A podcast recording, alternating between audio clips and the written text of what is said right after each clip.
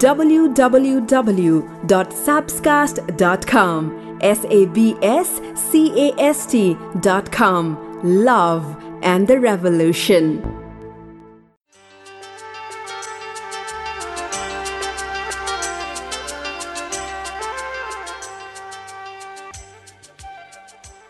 म कहिले पनि मायामा पर्दिनँ भनेर भन्नु भनेको म कहिले पनि मुस्कुराउँदै मुस्कुराउन अबदेखि भन्नु जस्तै हो। जति सक्दो तपाईँ किन प्रयास नगर्नुहोस् तर कोही आउनेछ र तपाईँको मुहारमा एउटा मिठो मुस्कान पक्का ल्याउनेछ। के गर्ने यो माया भन्ने चिज कस्तो कस्तो? तिम्रो आँखामा खान्छु धाई भन्नु छ एउटा कुरा। तिमी बिना धाछोमा तिम्रो साथ पाए हुन्छु पुरा। तिम्रो आँखामा धाई भन्नु छ एउटा कुरा। तिमी बिना धाछोमा तिम्रो साथ पाए हुन्छु पुरा। तिमी नै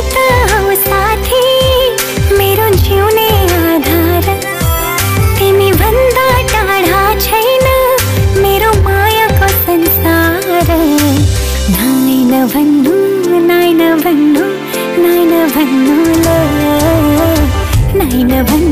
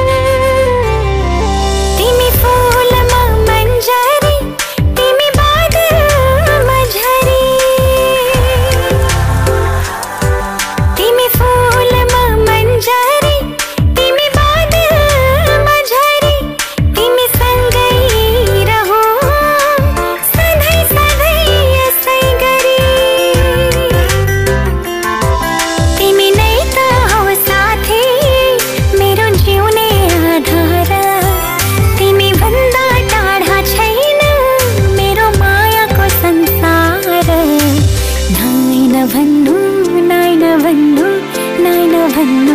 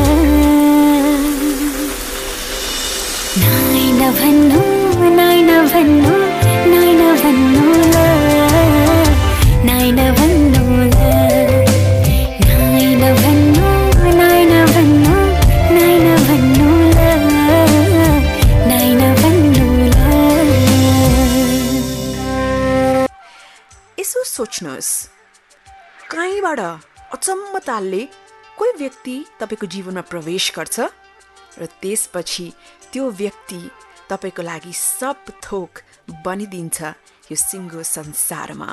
अचम्म छ है छक्क पर्नु। सो अब म भट्टाभट यस्ता साइनहरू भन्छु जसले बताउँछ you are falling in love यो विषयमा त जति साइन भने पनि म त पन्नाका पन्ना भन्न सक्छु। तर यतिखेर चाहिँ उन्नाइसवटा भन्छु। Nineteen signs you are falling in love number one तपाईँ उसँग फ्युचरको कुराहरू गर्न थाल्नुहुन्छ। हामी फ्युचरमा यस्तो गरौँला उसो गरौँला।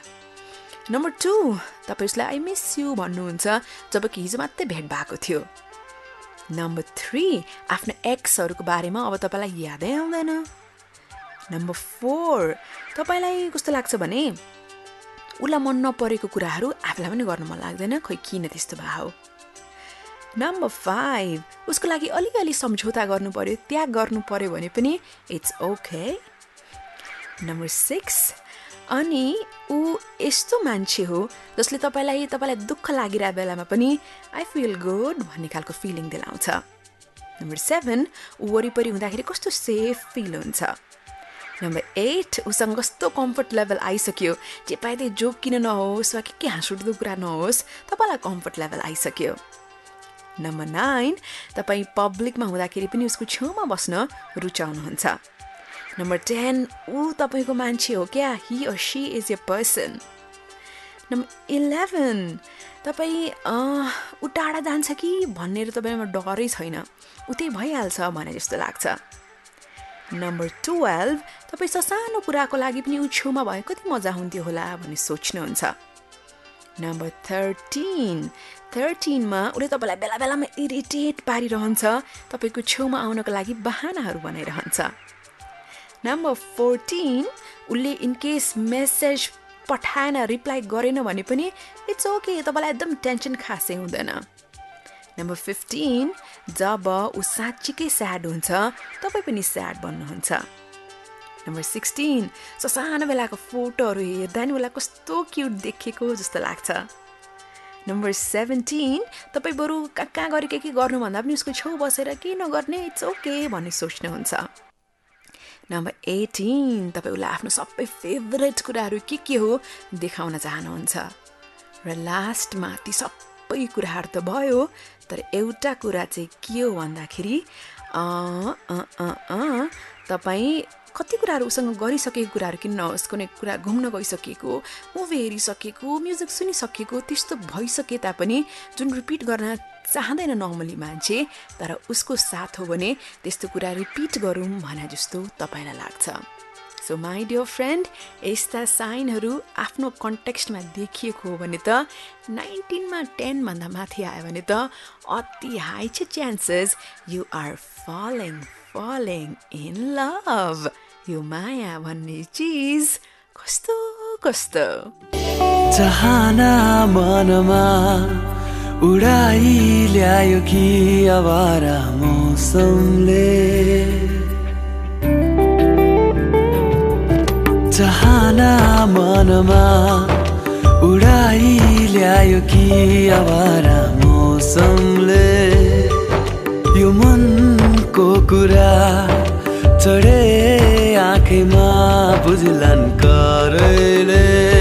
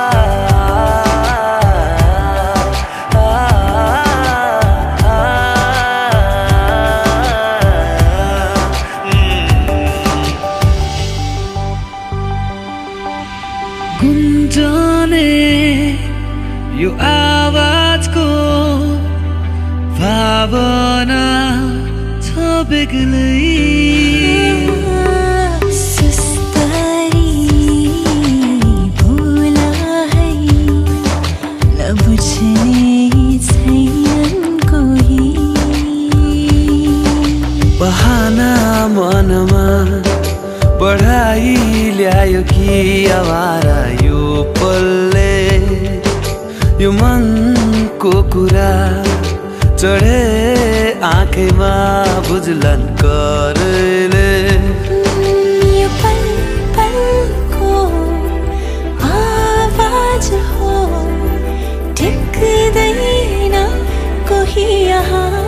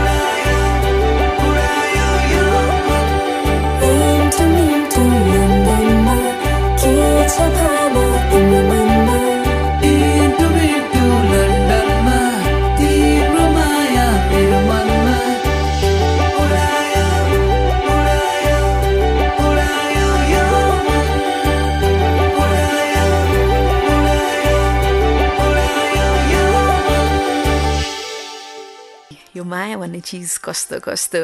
वेल के गर्दै हुनुहुन्छ? कसलाई सम्झेर कार्यक्रम सुन्दै हुनुहुन्छ? तर सुन्दै चाहिँ हुनुहुन्छ है। थ्याङ्क यू थ्याङ्क यू जीवनमा नि आफ्नो लागि बेस्ट व्यक्ति भनेको एकदमै राम्रो अनुहार भएको व्यक्ति होइन। एकदम हँसिलो एकदमै धनी व्यक्ति पनि होइन। त्यस्तो व्यक्ति तपाईँको लागि बेस्ट व्यक्ति जसले तपाईँलाई जीवनमा यस्तो खुसी महसुस गराउँछ। म त ठिक छु म त कन्फिडेन्ट छु म त राम्रो छु। मलाई उसले धेरै माया गर्छ भन्ने खालको कन्फिडेन्स वृद्धि गराउँछ। त्यो मान्छे तपाईँको लागि बेस्ट मान्छे हो। So dear ladies specially ladies राम्रो पैसा राम्रो मुहार अनि त्यस्तै खालको कुराहरूको लागि पछि लाग्नुहुन्छ भने वेल उसले तपाईँलाई एकदम डिसरेस्पेक्ट गर्यो। तपाईँको भ्याल्यु नै गर्दैन। तपाईँलाई बेचत मात्रै गर्छ। तपाईँलाई टाइमै दिँदैन भने न त्यो रूप न त धन केही हुनेवाला छैन। त्यस्तो। अब तपाईँलाई लाग्छ उसले मलाई यादै गर्दैन। उसले मलाई माया देखाउँदैन। किन त्यस्तो? भन्ने हो भने when you thought I was not looking यो यस्तो राम्रो कुरा छ। एकजना व्यक्ति जसले खासै माया प्रेम व्यक्त गर्न जानेका छैनन्। तर उनले आफ्नो पार्टनरलाई भनेको कुरा कस्तो मिठो छ। जब तिमीलाई लाग्यो म तिमीलाई याद गरिरहेको थिइनँ। तर मैले तिमीलाई याद गरेको थिएँ तिमीले मेरो पहिलो पेन्टिङलाई रेफ्रिजरेटरमा झुन्ड्याएको थियो। म खासै राम्रो पेन्ट गर्दिनँ तर मेरो कलालाई त्यति सम्मान गर्यो। म कस्तो खुसी भएँ। त्यसपछि म अर्को पनि पेन्ट गर्छु भनेर ममा उत्साह थपियो। जब तिमीलाई लागेको थियो म तिमीलाई याद गरिरहेको थिइनँ। तर मैले देखेको थिएँ तिमीले बाटोको कुकुरलाई कस्तो आनन्दसँग बिस्किट किनेर खुवाएकी थियौ। जनावरसँग त्यति माया प्रेम देखाउनु भनेको त मलाई लाग्यो कति राम्रो कुरा हो। म तिमी जस्तो पार्टनर पाएर कति धन्य छु। जब तिमीलाई लागेको थियो मैले यादै गरिनँ। मैले देखेको थिएँ तिमीले मेरो लागि मेरो प्रिय खानेकुरा बनायो। र मैले सोचेँ यस्ता ससाना कुरालाई पनि मेरो लागि गरिदिने मलाई कति स्पेसल महसुस गराइदिने मेरो पार्टनर जब तिमीलाई लागेको थियो मैले यादै गरिनँ। तर मैले सुनेको थिएँ तिमीले भगवान्सँग प्रार्थना गरेको थियो मेरो लागि। र मलाई झन् खुसी लागेको थियो। मेरो लागि कसैले प्रार्थना गर्दैछ। मैले अझ राम्रो गर्न पर्छ। जब तिमीले सोचेको थियौ मैले यादै गरिनँ। मैले राति निदाउनु अगाडि तिमीले जुन माया गर्यो त्यो महसुस गरेकी थिएँ। र मलाई कति धेरै माया महसुस भएको थियो। जीवनमा कति खुसी छु भन्ने झन् कन्फिडेन्स बढेको थियो। जब तिमीलाई लागे मैले यादै गरेको थिइनँ मैले तिम्रो आँखाबाट झरेको त्यो आँसु देखेको थिएँ। र मैले जानेको थिएँ अरूलाई चित्त नदुखाउनु पर्ने रहेछ। किनभने अरूको आँखाबाट आफ्नो कारणले आँसु झरेको देख्दा असाध्यै नराम्रो लाग्ने रहेछ। जब तिमीलाई लागेको थियो मैले यादै गरिनँ मैले देखेको थिएँ तिमीले मेरो लागि कति ख्याल राखेको थियौ। मैले जे जे चाहेको थिएँ त्यो तिमी हुन खोजेको थियौ। साँच्ची हो तिमी पत्याउ न पत्याउ तिमीलाई लागे होला मैले कहिले पनि याद गरिनँ तिमीले गरेको कुराहरू देखिनँ। तर त्यस्तो पटक्कै होइन। मैले देखेँ मैले याद गरेँ र ती सबै कुराको लागि म तिमीलाई मनबाट धन्यवाद भन्न चाहन्छु। साँच्चीकै पत्याउ तिमीले मेरो लागि जे जे कुराहरू देख्यौ मैले एक एक कुरा तिमीले जे जे देख्यौ जे जे गर्यौ मैले एक एक कुरा देखेँ र एक एक कुरा महसुस गरेँ। तिमीलाई धेरै धेरै धन्यवाद। शब्दमा त म बयान गर्न सक्दिनँ तर मेरो मनको शब्द म कसरी बाहिर निकालौँ भनेर भन्नेहरू धेरै हुनुहुन्छ। एकहोरो हेरो लाग्छ छुट्टिन्छौ कि डर लाग्छ। खुसी हुन्छु नजिक हुँदा धडकन बढ्छ टाढा हुँदा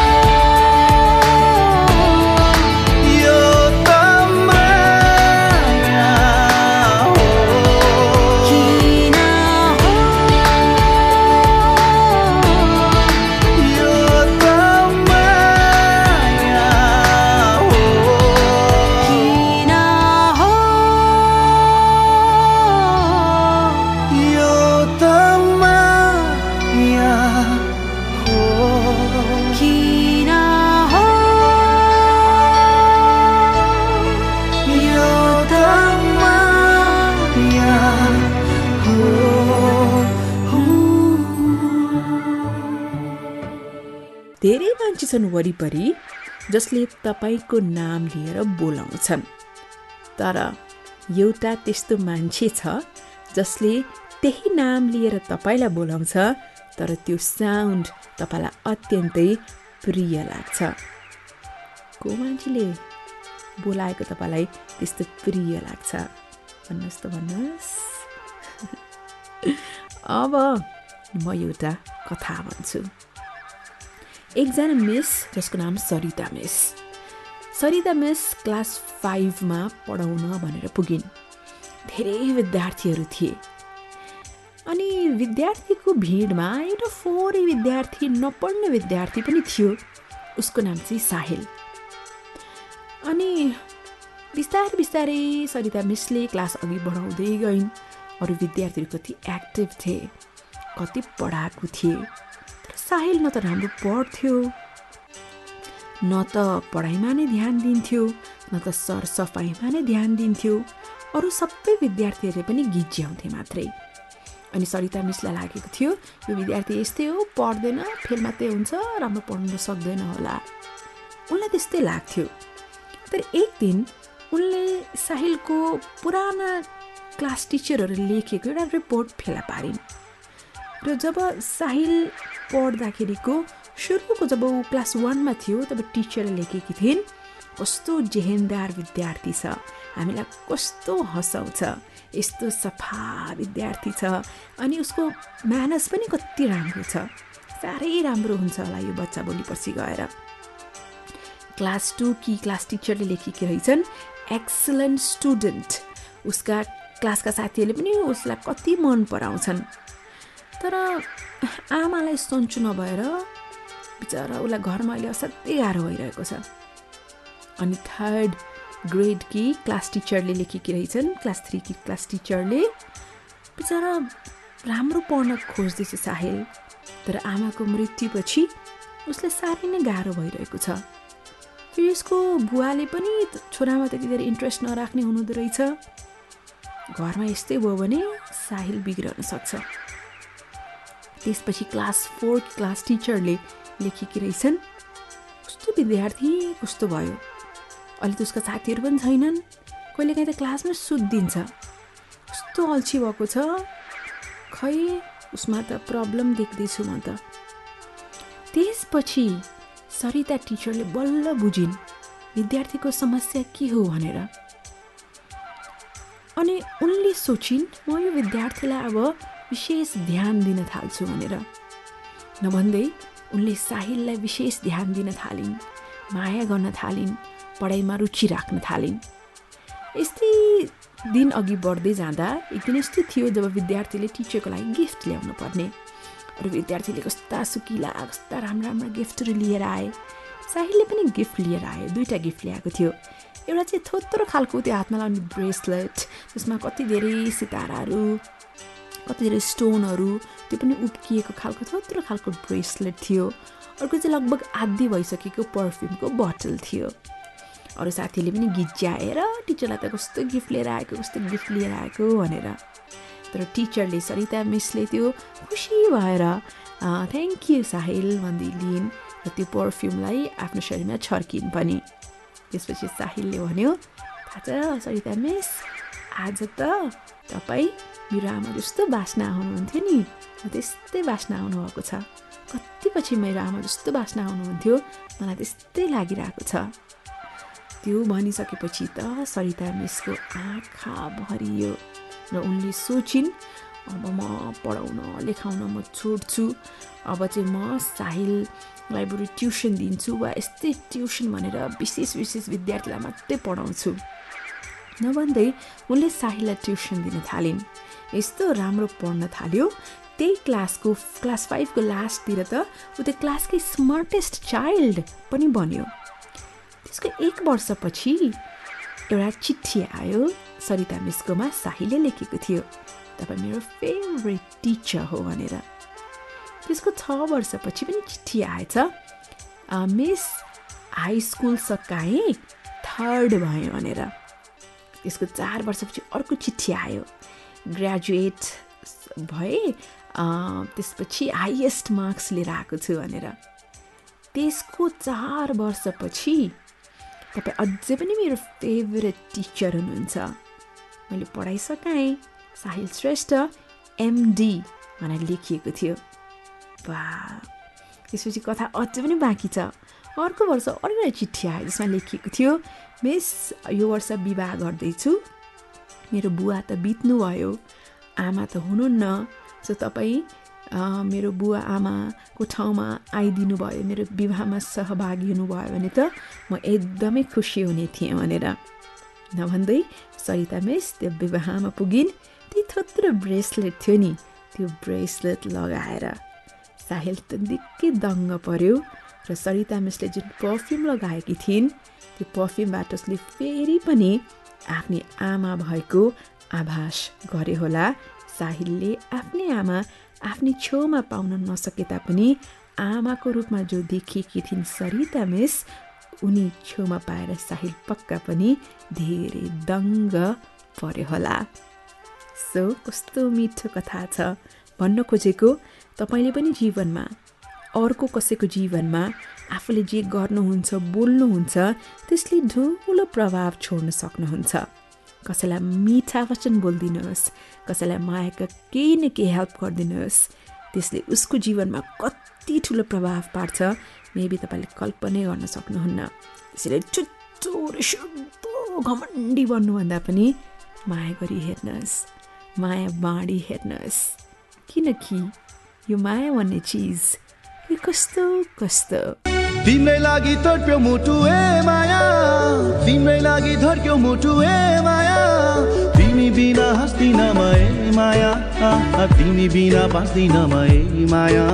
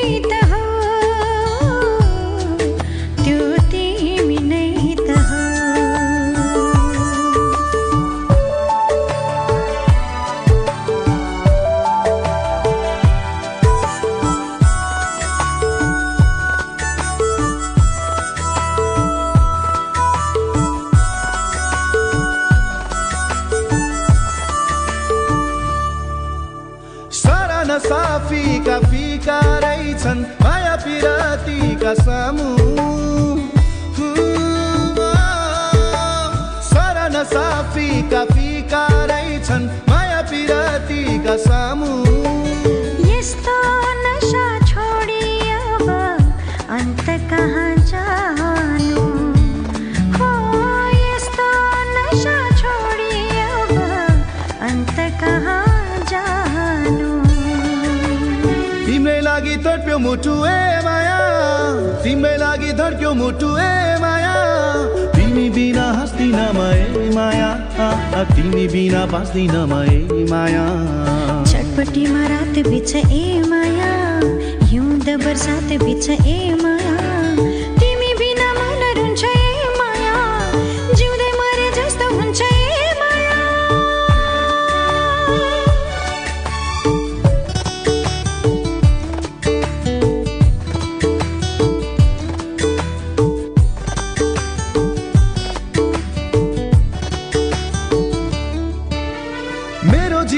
चल्छ सधैँ सधैँ अब तिम्रो इसारामा। मेरो जीवन चल्छ सधैँ सधैँ अब तिम्रो इसारामा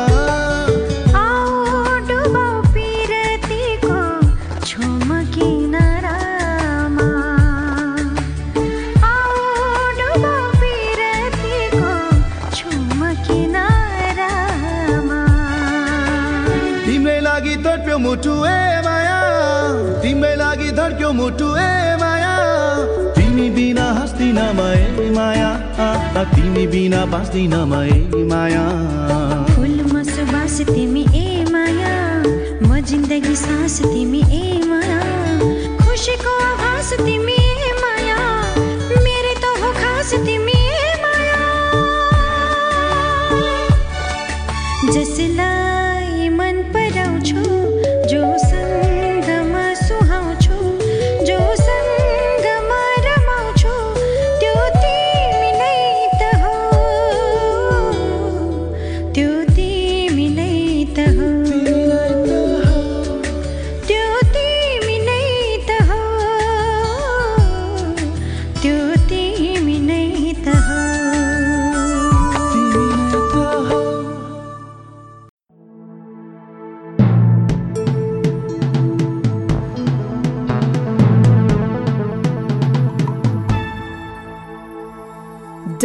www.sabscast.com. S A B S C A S T.com. Love and the Revolution.